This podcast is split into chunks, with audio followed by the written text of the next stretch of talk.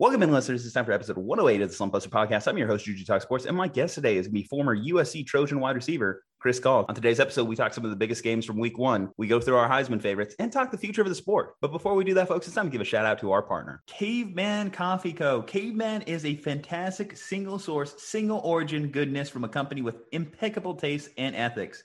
The people behind it are beautiful souls, and the coffee is delicious fuel for the never ending quest to do better, be better, love harder and enjoy deeper. Guys, I tell you, their Nitro Cold Brew is the perfect blend of energy and refreshment in the morning. Great way to start the day. But why stop there? They have their Mammoth blends, which I highly encourage you getting. They have their hibiscus teas, which are delicious. And guys, if you use our promo code SLUMP, you get 15% off your next purchase of any of these fantastic products. CavemanCoffeeCo.com, promo code SLUMP.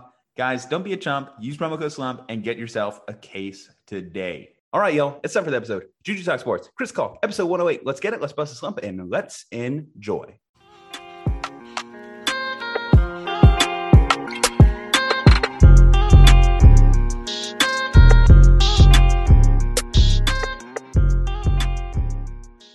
Welcome in, Slump Busters. It's time for episode 108 of the Slump Buster podcast. I'm your host, Juju Talk Sports, and football's back, baby. But, you know, not quite ready for the pro game. It's a big time weekend for college football. And that's why my guest here today is a former walk on at one of the big blue blood organizations, the University of Southern California Trojans. Chris Caulk, how are you doing today, man? I'm awesome. Thanks, Juju, for having me on. Really excited.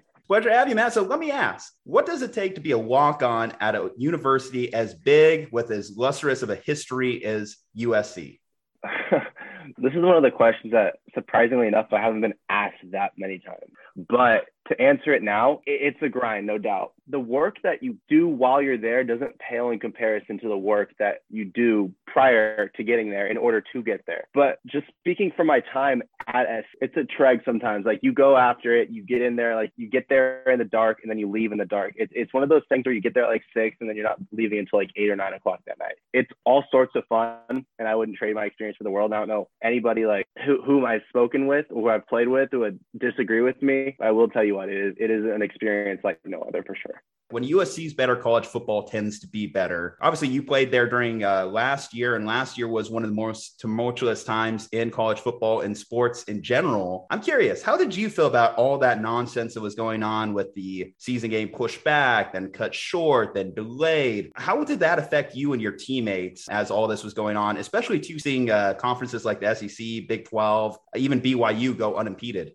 That was one of the things because I got plugged with this opportunity right before the season started, that the opportunity I'm currently at right now. And it became a choice of at that point of SC or the, opportunity, and I have taken the opportunity. But prior to that, it was one of those things where it just seemed like everybody else was in control but you. And obviously not a whole lot of say from the players was really taken into until the players took action and decided to write the governor the letter and all that kind of stuff. But I know a lot of guys, especially I think it was the Big Ten that decided to play. I think they were the ones who were first. Don't quote me on that, but I'm pretty sure that was the one. But in the SEC, and you see all these guys playing and all that stuff. And I know a lot of my teammates at the time were very, very upset about it, and rightfully so. I mean, they're going after their dreams. Like my dream was never the NFL, but if I was thinking about it in a sense of where I wanted to go, like my inevitable life goals, and something impeding me in that grave and that large of a manner, of course I'd be pissed too. So that's why they had to take action in their own hands, and it just created a sour taste in your mouth because uh, it's almost like a regional basis for like like decision in a sense because the SEC is all about ball. I mean, Pac-12 considers other factors before making a decision aside from just ideology, so to speak. But the thing is, you really got to take it in that grain of salt, comparatively packed to SEC to Big 12. But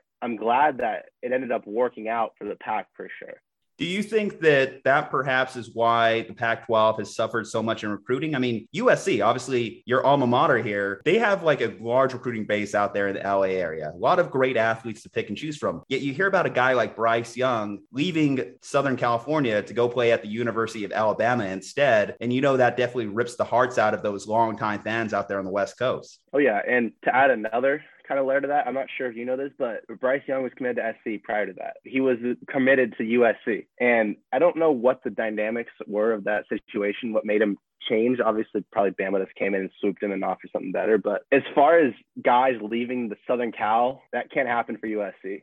that cannot happen because they came up with this kind of a tagline, take back the West. They employed that last year and actually USC had a really solid year of recruiting last year. See, what the thing is, like it, when you have a school like Oregon to the north and they're beating out SC, like a lot of, I mean, Oregon can be good, but they are a very hype school. The reason why a lot of people go there, facilities and then gear too. But if USC is competing and they're like top 10, top four, I mean, obviously SC hasn't made the playoff yet, but when SC is better, nobody will go to Oregon, at least not the top five stars in the country who are deciding between USC and Oregon. If it's like a choice, I'm sure that if USC is good, they're going to go to USC regardless of the facilities up in Eugene. And they're crazy. Don't get me wrong. I've seen a lot of them. But I'll tell you what, if USC's popping, then Oregon will not get any of the five stars comparatively. College football has had a lot of off-season storylines, certainly. In my own backyard, obviously, Texas and Oklahoma deciding to go to the SEC. But on the other side of the country, you have the Pac 12, the Big Ten, and the ACC talking about this alliance.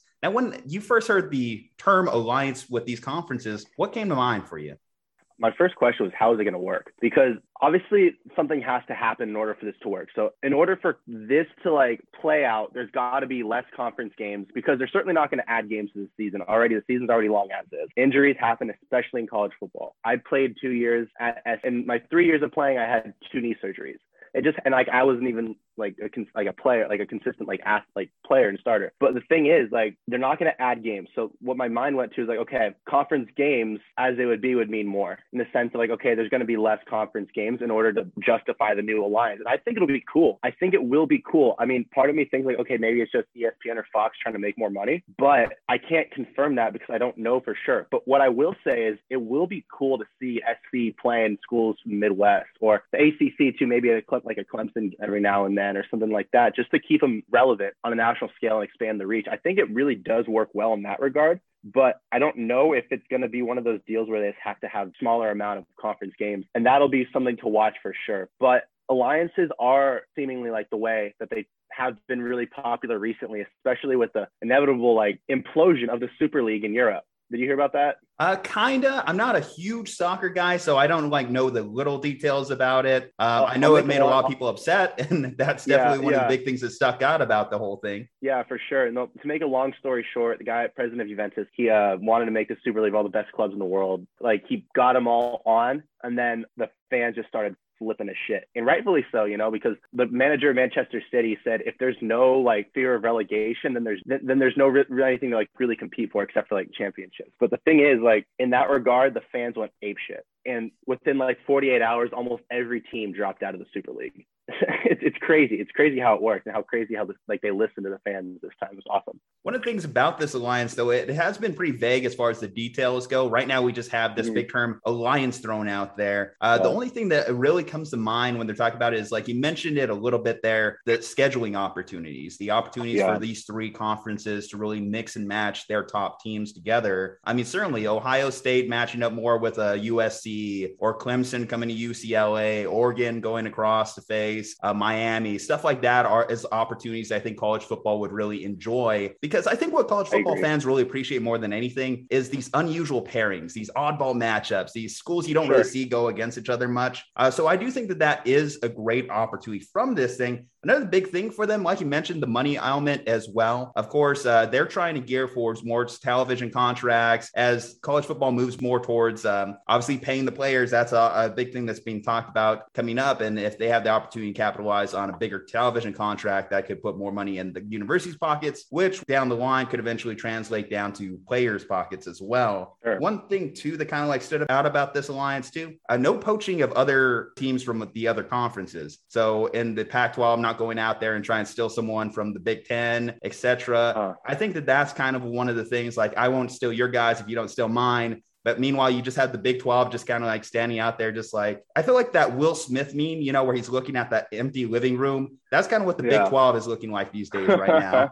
that's funny. No, and that's some the poaching aspect is something I hadn't considered because you know, especially right now, the transfer portal is so so so active, and it's like the genie's already out of the bottle with this thing. If somebody's not starting within their freshman year or within shit. I, I've seen stuff at USC where people have gone on, had good fall camps, been second team, and then entered the transfer portal and gone to another school because they weren't starting because their uncle or their friend or their dad or something like that gave them some advice like hey you need to go somewhere else and they're 18 17 18 years old getting on campus and they don't know any better so it's opened up pandora's box i remember when coach helton actually talked about it and they don't really know what to do with it. Like there's no real deterrent. I mean aside from like the year off that you have to take even then that's gone away too like you have players yeah, that no, that, literally yeah, like transfer yeah. and boom playing right away i think justin fields was one of those cases i think you got to get a waiver or something or something yeah basically you have to do was. it's like a whole lawsuit type thing you have to go through you have to go through the courts but get that waiver like you mentioned but most of the time it's been about a positive clearance rate i haven't heard too many cases of uh, someone being denied at this point that's right. I remember seeing that. It was like a very high accept or approval rating. Yeah, like you look Justin like Fields year. out there right away, Joe Burrow out there right away. Um, the kid from uh, Miami, uh,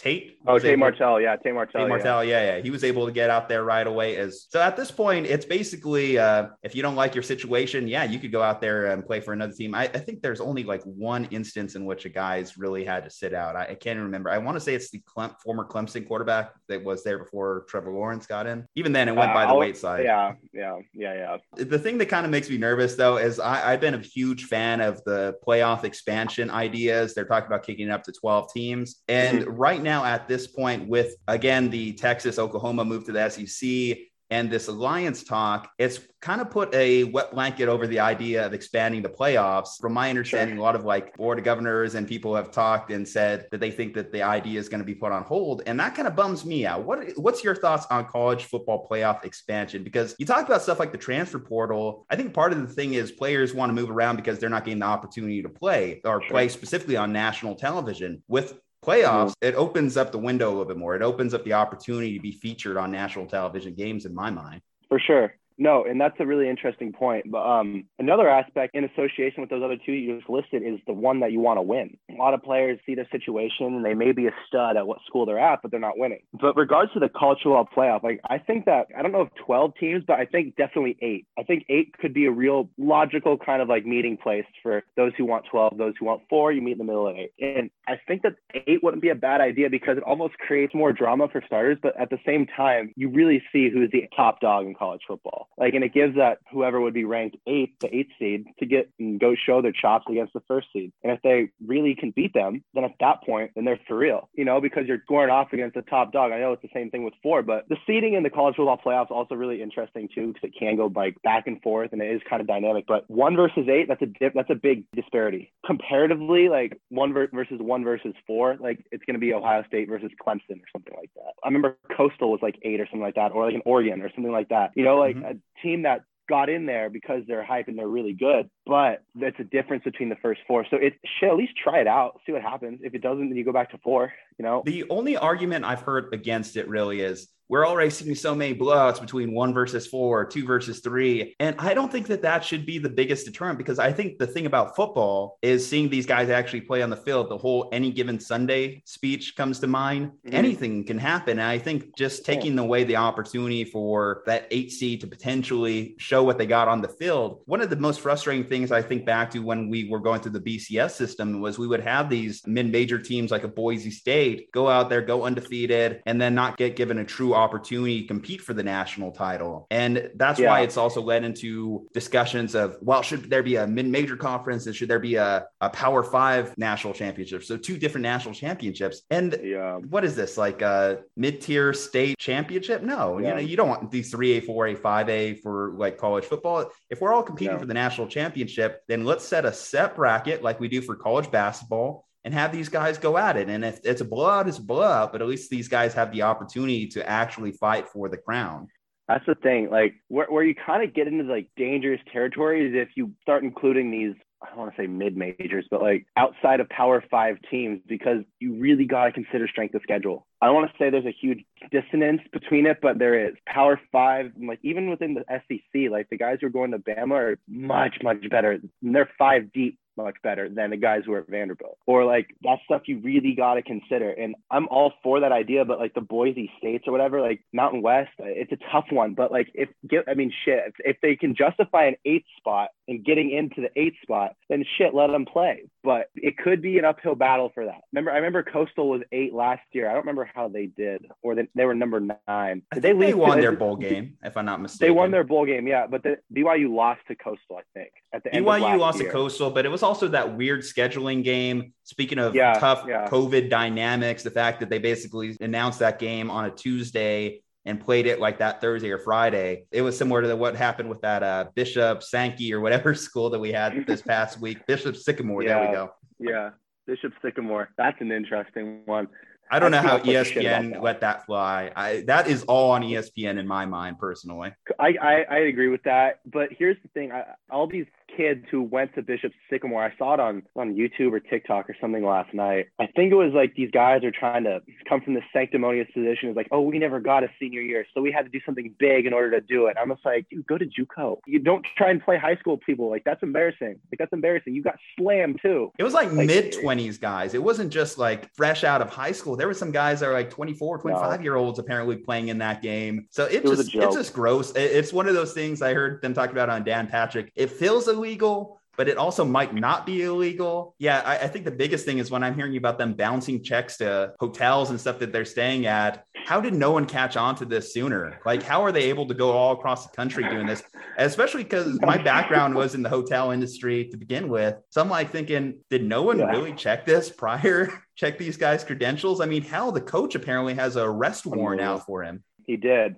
I remember seeing that for sure. And I, shit, I don't know. I mean, part of it's like it, it's so blatant that it's almost hiding in plain sight. It's almost like there's a there's a story. I don't remember what it's called, but it's like you sneak in in broad daylight. That's the basic like the essence of what the story is. You know, sneaking across the ocean in broad daylight. I think that's from like the Japanese 33 Laws of War. It's like you're almost so like entrenched, oh, D1 prospects. And this is like, oh, they're a small school or whatever. They're bouncing checks, whatever. Yeah, we'll work with them. You know, you almost don't want to believe it's fake. And that's the interest of why so many con men get so many people. I've dealt with a lot of con men in my day. Like I've seen a lot of them. My dad's first movie was, was actually titled Con Man. So I've like kind of learned about it. And they get so like likable that they don't take your money, you give it to them because they're so likable and you don't want to like look at all the red flags and all that kind of stuff. So I'm not surprised that it didn't get seen so quickly because people are trying to make like they're trying to make it like a little bit more real that it could. It's just it's just a fluke. It's just whatever, you know. Yeah, I, I think it just man, you have so many checks and balances, and the fact that it went through it.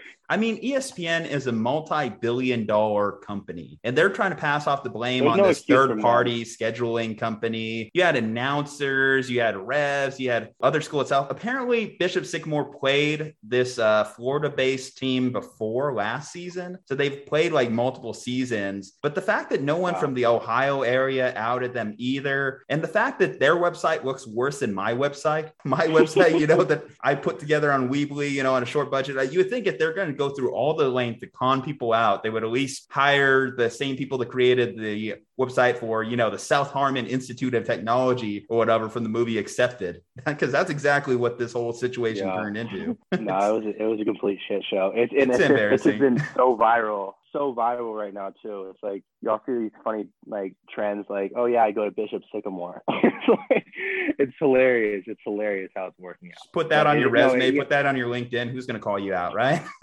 yeah, no, it's it's ESPN has they've got no room to say anything, but it, it, it is funny how it all transpired. Oh, for sure, for sure. Well, you know, hey, we're going off on a tangent here. Let's let's bring it back. Let's bring it back to your alma mater here, USC. Um, last season, despite all this nonsense we talked about with the Pac-12 and rescheduling and everything, they still had a pretty good year. You know, obviously starting off five and zero, oh, their only loss in the Pac-12 title game to Oregon. Uh, got some big wins there. And this year, one of the biggest talking points is around their quarterback, uh, Kedon Slovis. So obviously, as a wide receiver, did you have the opportunity to I don't know, play catch with the QB? Oh yeah, Kedon always throwing balls. Kedon was uh four. He was I think he was like second, third string. He was a freshman my last year.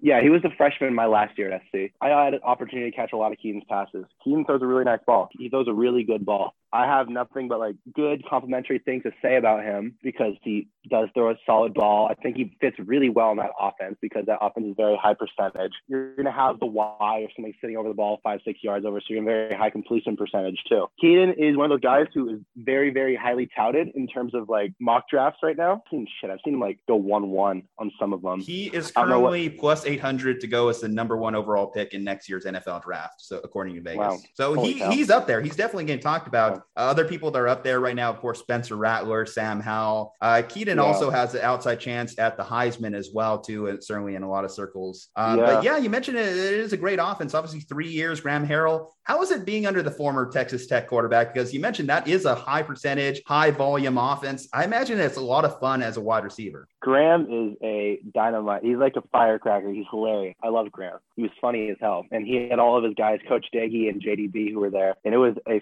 fun, fun, fun time to be a Trojan. I'll say that. Practices were all sorts of fun. But um, that offense is really, really simple to learn, which was awesome, you know, because my first year at SC, it was uh, Tee Martin's offense, and they called it gumbo offense. I'll be honest with you, Juju. Like, you put a gun to my head right now, I couldn't draw you a con- like a route concept. Like, it, like that, that that offense was so difficult to learn. And um, when Graham came in with his offense, like it just became, it was like you you picked it up very quickly. And the whole point of that was that way you could play fast, and you don't have to think about stuff. You're getting out there. It's like okay, they call the play like in a couple different like signals, and then once the signals are called, you you just get it, you pick it up, and then that's it. And you run your route and you have a bunch of variants off of that depending on what the defense gives you. But it's a very, very simple and fun offense to be in. I loved it. It was all sorts of fun. If my kids are playing flag football or whatever, that I'll probably running an air raid. You were there right around too when Cliff Kingsbury dipped. Uh, how was that from mm-hmm. like a standpoint of being a player? Like, obviously, I mean, you understand it. The guy has an opportunity to be an NFL head coach, so you can't really say no. But at the same time, it's like you look at like uh, Philip Rivers, for example. He doesn't want to leave Alabama head coaching because he made a commitment to the kids. How does that feel from yeah. like a player standpoint? you know, Coach Kingsbury was really cool. Right after he got brought on, I was just in there after working out in the locker room, just took a shower and just sitting in there. He just walks in, and it was just myself and my friend Josh, who plays for the Jaguars now. And he just came up, and then we were just kind of talking there. He comes up to us and like, "How's it going, Coach?" And he goes, "What are your guys' names?" And we introduced ourselves. And we've had a conversation for a little bit. So he's a really awesome guy, and I understand the aspect of like some, why some people would be kind of mad at him for leaving. And you have that like meme from The Simpsons of like the guy walking in, putting his hat on the thing, doing a circle, then walking out, and people calling it Cliff Kingsbury. Like it, it's really funny. But um, no, I completely understand. Like you're a head coach of the NFL. Like if that's your inevitable goal, and if you get to USC and then you get the opportunity to go there, I understand the aspect of like commitment to your program. But if that's your dream, that's your goal, then I, I have no hard feelings about that kind of thing. He's a really cool guy, though. I really like Coach Kingsbury, and his offense is very similar because it's like the same kind of discipleship from Mike Leach and the, the, air raid. But it was really cool. He's really awesome, and it was um, it's awesome to see how he's like accomplishing his dream in the NFL now. What should SC fans' expectations be for this team in the Pac 12? Can they win the conference? And certainly, can they be an outside dark horse playoff contender?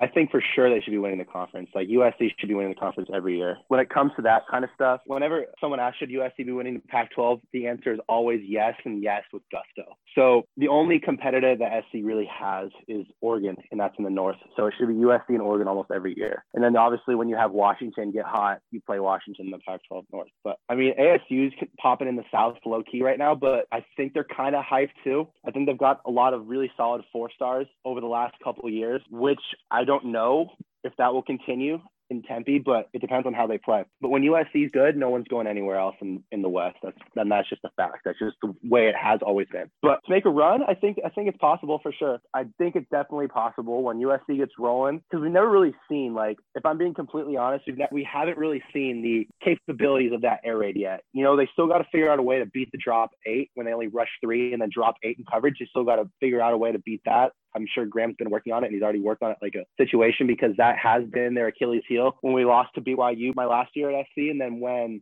who did it? Uh, I think Oregon dropped eight in their um, thing in their game, the Pac-12 championship. And you'll see the comparative comparison when we played Utah my last year too. They went one-on-one man. They just went bumped around the whole game. We just beat them, and Utah was number nine in the country at that point. So I think that USC, once they can do that, I, I think there's very possible that they could make a run. I think it's very possible. I'm not just saying that because Trojan football alumni. I think you air know, raid but, um, gives any team a fighter's chance, a puncher's chance in most games. For sure. Um, but I, I, do think that we've seen over time it does certainly have its limitations. Can they can really compete with with the big boys because we see it with Oklahoma all the time. They make it to the college football playoffs. They have this very like uh, vertical offense, and it mm-hmm. just they go against Alabama and they just get stomped. So I think that if you're actually asking me, when the defense knows what's coming, coming in sense of run or pass, and if you're like a two thirds to one third or three fourths to one fourth gonna pass all the time, like I understand like you're the air raid, so you're gonna be throwing the ball more. Incorporate a run in there a little bit more. I think that that's definitely gonna be something that would help them, especially with the backs they've got. I know they got a really filthy transfer from Texas, and then obviously Vi is good. I know, but they lost lost Markese to I think Wisconsin.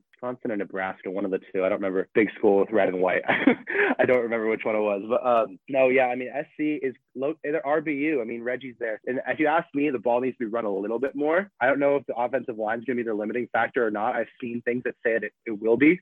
But I think that if you kind of work it in a way that Oklahoma does and maybe incorporate a little bit more of a run, I think it's a very, very good idea because we've seen it a million times when SC's played other schools and had very little success in passing is when they drop eight, especially and especially when we played BYU, like I just mentioned. They had a big nose tackle, about 400 pounds, who was just giving the offensive line the business all day, and he was in the backfield all the time. And you're dropping eight, and you have pressure. You're SOL nine times out of ten. It's a really difficult situation for any program, especially USC, no matter who you're playing. Now, I know it's tough to certainly put a former coach on the hot seat, but do you think that if worse comes to worse and USC doesn't finish at the top of the Pac 12, this could be a make or break year for Clay Helton?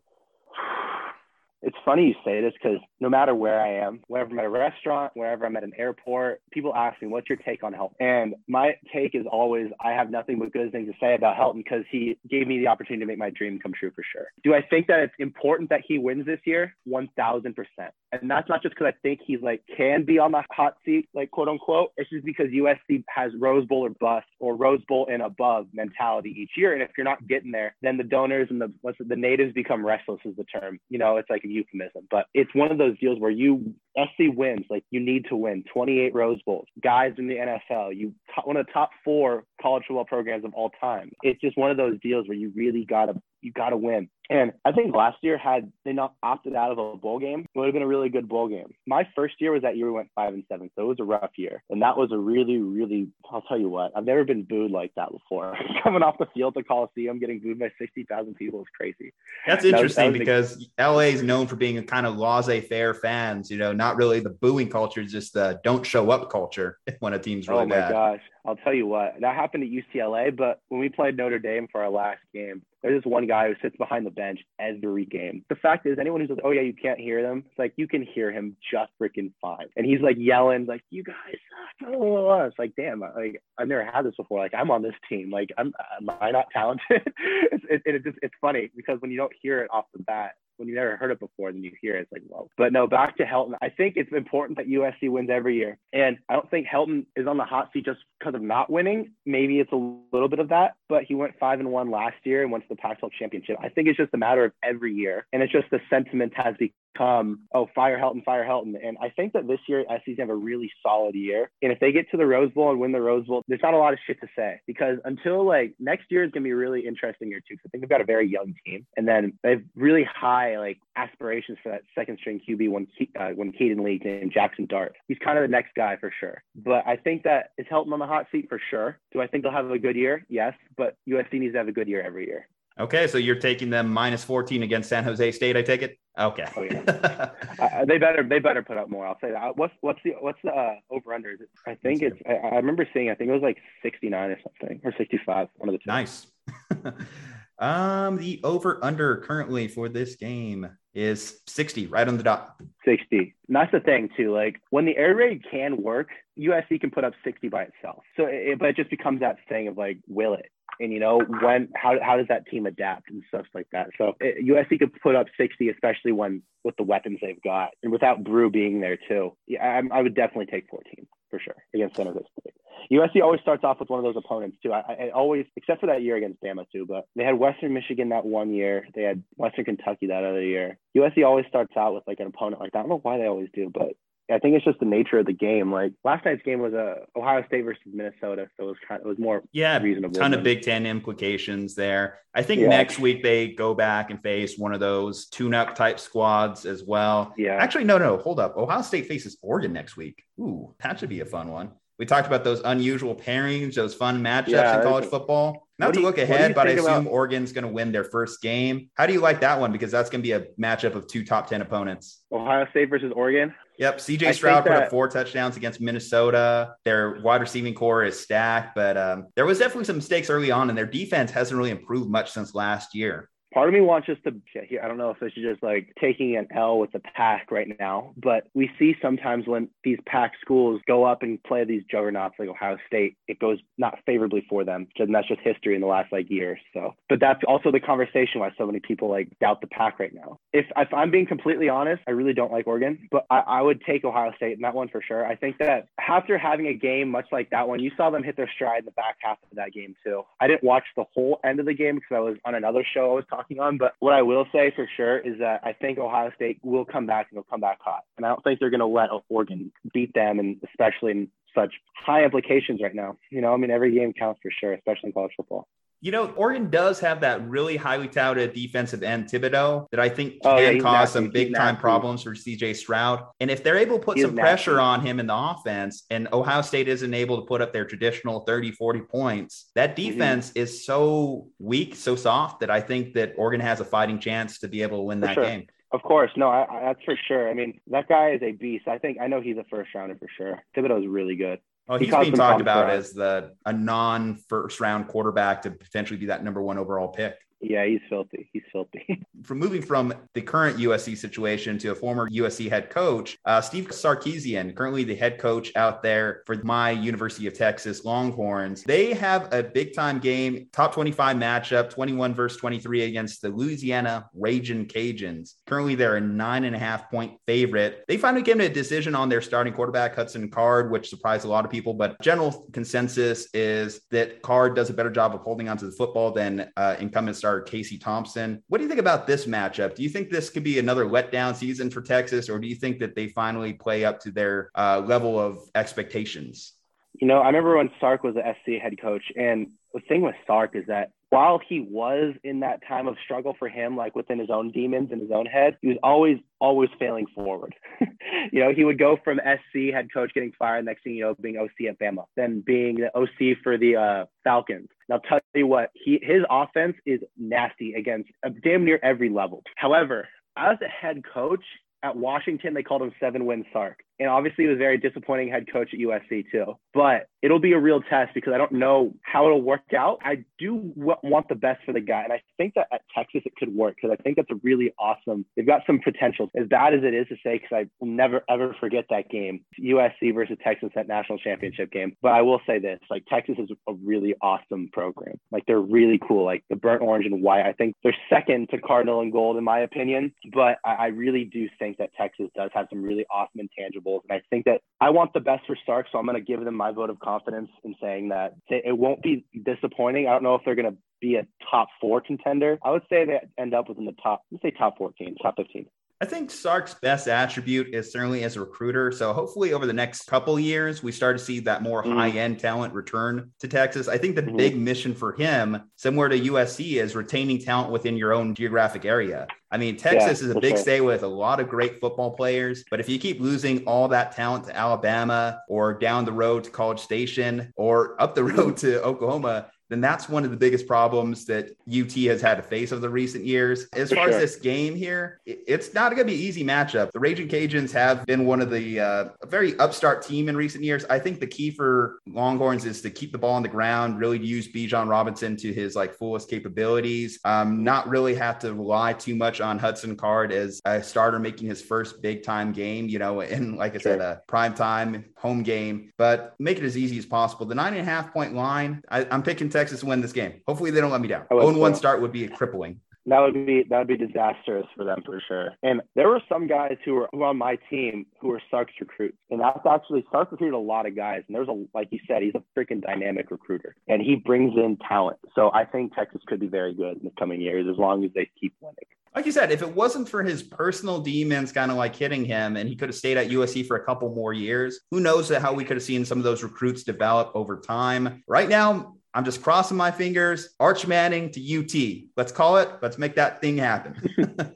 Let's talk about Sark's former location too. Alabama has a top 25 matchup as they face Miami. We talk about schools and universities that when they're better, college football is better. Certainly the U uh, being in the mix of things is good for college football. They do have some positives going in their favor. Obviously, D'Eriq King um, back this season. You know, he redshirted in 2019. 2020 was an opportunity for him to get back out there. He had a little bit of a knee injury the year before. He is one of those uh, dark horse Heisman contenders, but he's going against the juggernaut that is Alabama football. I mean, let's face it, even in losing Mac Jones, even in losing DeVonta Smith, Jaylen Waddle, Najee Harris, we still look at this Alabama roster and are like, oh yeah, they're number one. Nick Saban, they're number one. Yeah. They are 19 point favorites in a neutral site game. Tell me that that just isn't dominance at its finest. The one thing I will say, they have a new offensive coordinator in town, Bill O'Brien, the former Houston Texans coach. Do you think Alabama covers? I guess is the big thing because I don't think anyone's really picking upset right now for Miami.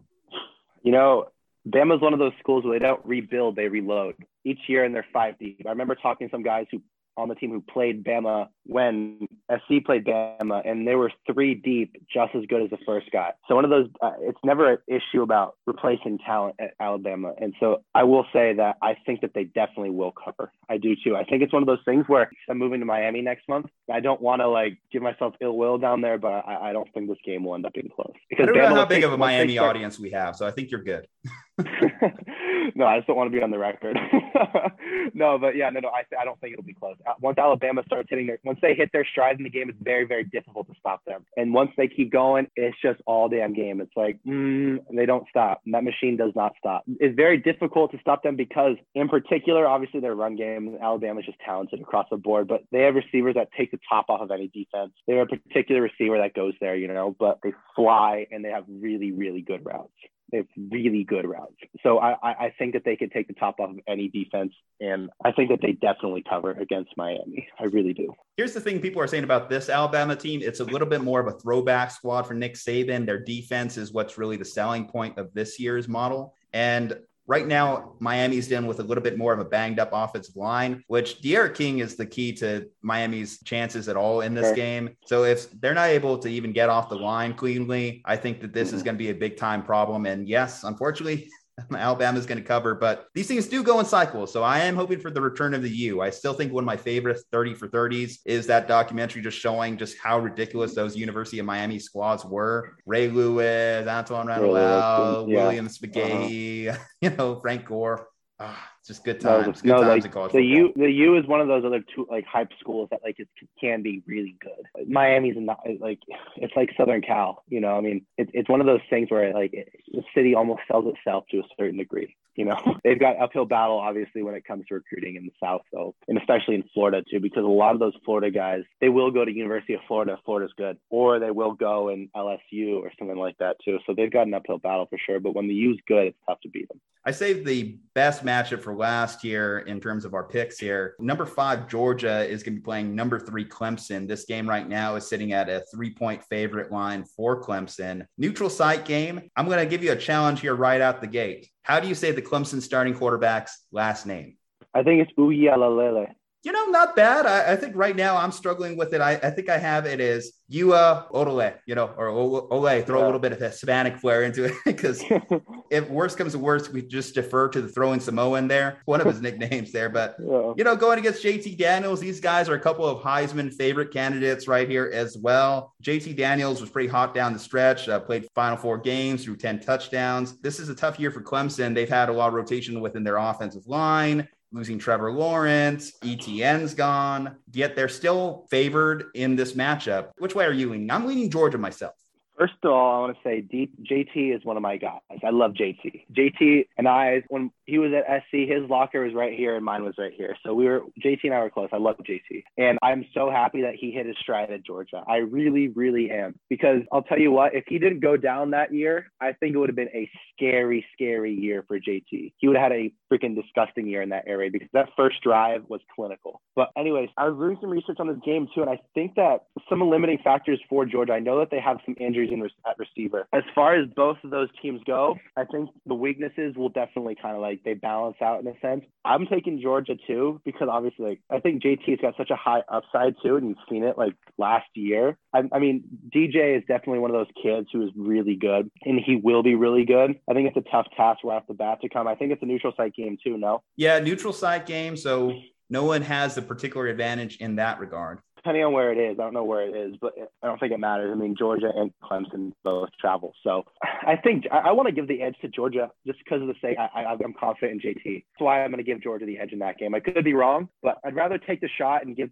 JT the vote of confidence than than not, so to speak. But yeah, I'm going to take Georgia in that game. I, think with both quarterbacks being about equal, what it comes down to is you, you don't like to hear a team's rotating centers or has a true freshman no. guard against a team that has a bunch of NFL dudes along their front seven. I think that just spells disaster yeah. there. Uh, the big it question does. regarding this, though, is if Clemson loses, or if Georgia loses, does that fully eliminate them from the college football playoffs? Unfortunately, if Clemson does, I think this might be it. Even if they go undefeated in the ACC, I think that might be a differentiating factor for them. For Clemson, yes. And we have seen time and time again of guys or teams with one loss get into the playoff over undefeated teams, you know. But it comes down to a difference of conference, and one of the factors that the committee looks at is strength of schedule for sure. If you're Georgia and you're in a conference with Bama, LSU when they're good, and you lose those kind of games, like that's one where they're going to give you a little bit more forgiveness. But if you're in a comp like Clemson, you're in a conference with Boston College, they're not going to give you the edge in that one for sure. No, yeah, that, that's the thing. If Clemson loses, it might be. But if I'm going to compare both those teams with one loss, all things being equal, all intangibles equal too, Georgia would get the edge into the playoff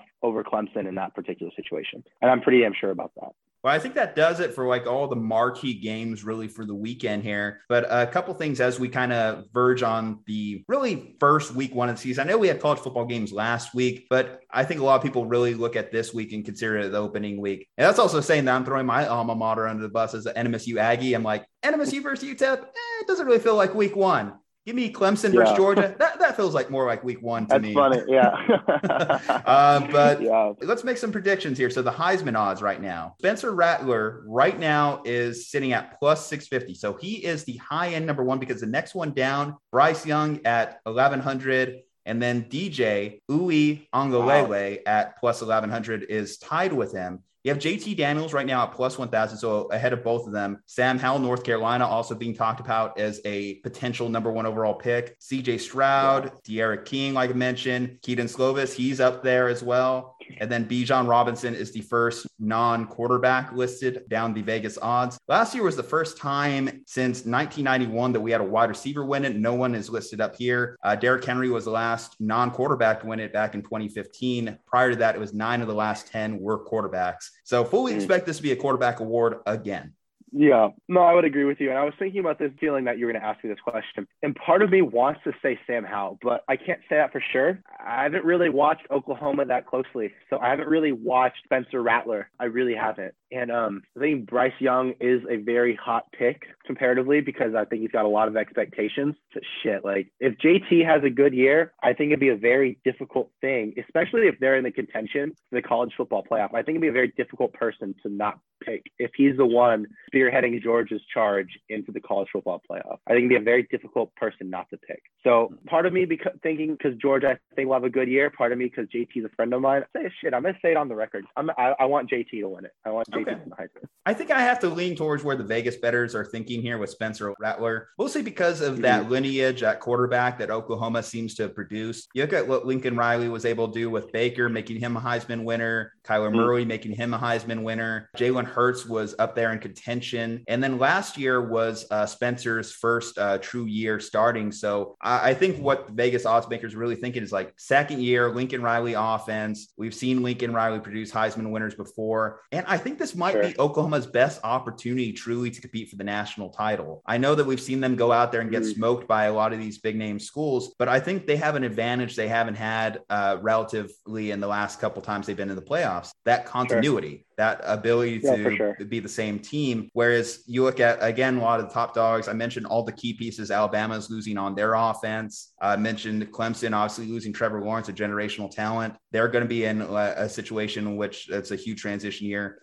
Ohio State going sure. into the year, not a single person in that quarterback room had a single college football snap. Uh, so I, I, think this is a huge opportunity for Oklahoma to really stand out amongst the pack. And I'm, it might be a spoiler word here, but I'm picking Oklahoma to be also be my, my national champion this year. Really? Wow. No, I think for all those reasons, like you made a very compelling case because Oklahoma could come on and really shake things up. I think that's a very hot take. I, I think it's well founded, though. I really do. Lincoln Riley has done, I didn't even consider Lincoln Riley's tailor made kind of quarterback deal. He's done it with Baker, did it with Kyler. So if everything's follows suit and Spencer Rattler's kind of the same quarterback, like a certain degree. So I, I think that that'd be a very, very logical take, too. You know, I see why the odds makers definitely made that choice, but we'll see. You know, college football is one of those difficult, difficult beast to predict. And that's kind of the cool part about it because it's like almost any given Saturday. There's nothing like college football, I'll tell you that for sure. Are you more of a college football fan or a pro football fan? College, no question. My thing in the NFL is I don't really have a team in the NFL. I kind of go based off of a game by game. And a lot of the times, my choices for who I want to win is based off of which friend of mine plays for that team. So if like the Dolphins are playing the Saints, and I, I like the Saints, but one of my buddies is uh, who I played with at SC named Austin Jackson. I was talking about him yesterday on one of these shows. One of the best people I've ever met. I'm not sure if you know the story, but his little sister had some like rare bone leukemia thing. I don't know what it was exactly, but he was her bone marrow transfer because it was an exact match. And I'll tell you what, like I said it before, and I'll say it again: first round player, but also a first round guy. And I have nothing but good things to say about Austin Jackson. But yeah, no, I, I choose games kind of game by game. But uh, yeah, no, it, I'm definitely more of a college person for sure. I, I really do like college ball more.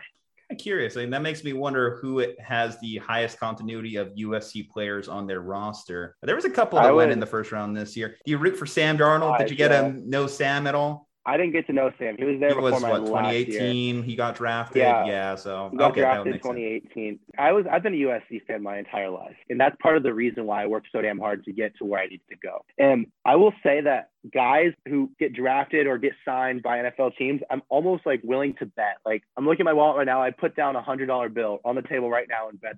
I want to say I really want to say it's the Jets. Guys go to the Jets from SC like all the time. Chuma went there my first year. Sam Lies just got drafted by the Jets. Toa got signed by the Jets, not just in the last two three years. That's four or five guys, and I'm not totally sure, but Jets or Seahawks, and Pete Carroll is a Seahawks guy. That would certainly make the most sense if Pete Carroll was uh, taking the most. Let's see here. I think we might actually got this answer here. Over the last 10 years, which NFL team has drafted the most USC players? Scroll, scroll, scroll. Yeah, that's the Jets. Let's see here. Four of 71. Okay. Yeah, that makes a lot of sense. So you called it right there. Jets taking the most USC players. Now, here's another controversial take Are USC quarterbacks overrated? Putting that on you. Absolutely not. USC quarterbacks are not overrated. That's one of those things that like just go to bad situations. What would you put tribute it to? Because we're talking about the most successful gonna, one at this point, maybe Carson Palmer. You know, it's it's one of those deals where I think it's a tough one to compare. Like, here's why I say it's a tough one actually, because comparatively, a lot of guys in the NFL. There are very few guys who are A1 generational kind of people like Brady or Peyton Manning or whoever. But like one of the best guys to come out of USC, obviously at quarterback, was obviously Carson. I mean, he obviously played for the Bengals for a long time, great player, you know. But Matt Leinart, one of the guys you expect a lot, but he was a lefty, and a lot of lefty quarterbacks don't stick around in the NFL for very long. USC quarterbacks aren't overrated because like they put up stats at SC. Do I know if they make the transition to NFL? Some have, but a lot of guys don't make the transition to the NFL. You know, a lot of guys are out with, I think the average NFL career is like three years. So I, I think a lot of SC quarterbacks have made it past that. So I wouldn't say that they're overrated. Coming from somebody who's caught passes from guys who are uh, in the NFL. Shout out to Todd Durkin. He uh, plugged me and his son Luke actually. Last year I was running routes because I'm from San Diego originally, and then Drew Brees lives in San Diego. So I started running routes with Chase Daniel, Drew Brees, who else? Tyrell Williams, and a bunch of other guys in the NFL. And I've caught passes from these guys in the NFL too. So like coming from a guy who's caught like passes against top level college, top level NFL. Like it's just one of those things where you can't really. It's tough to predict because also you could say the same thing about Bama. Like Bama quarterbacks, do they translate? Now they did. They now they might. But the thing is, like AJ McCarron was also a first round pick. You'll see how it works because I know three guys: Mac Jones, Tua, and Jalen all of which were in the same quarterback room at one point. We'll see how that works out because I, the curse of the Bama QB is definitely a thing. I don't think QB is at SC or overrated, but we need to see one who just pops off again. Maybe that maybe that's Kedon. I want the best for Kedon. Maybe it's JT. You know, I don't know. let's think about this here. So NFL top NFL quarterbacks in their colleges. So obviously Patrick Mahomes, Texas Tech, Brady, Michigan. Is there really a quarterback you? I mean, Lamar Jackson, Louisville, Josh Allen, Wyoming. No, seriously, that's it's a, no, that's exactly right. It's almost like it's tough to I don't even know. I mean, because you can, can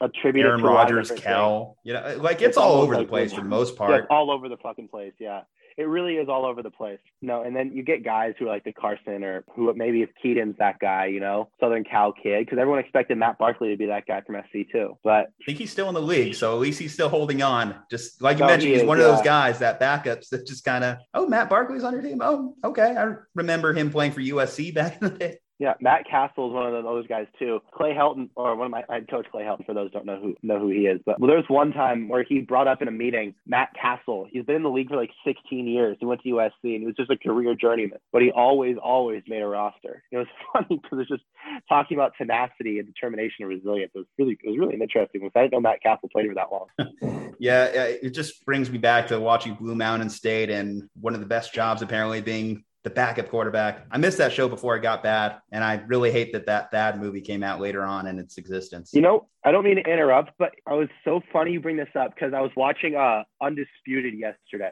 and Shannon Sharpe says everyone loves the big the backup QB until he has to go in.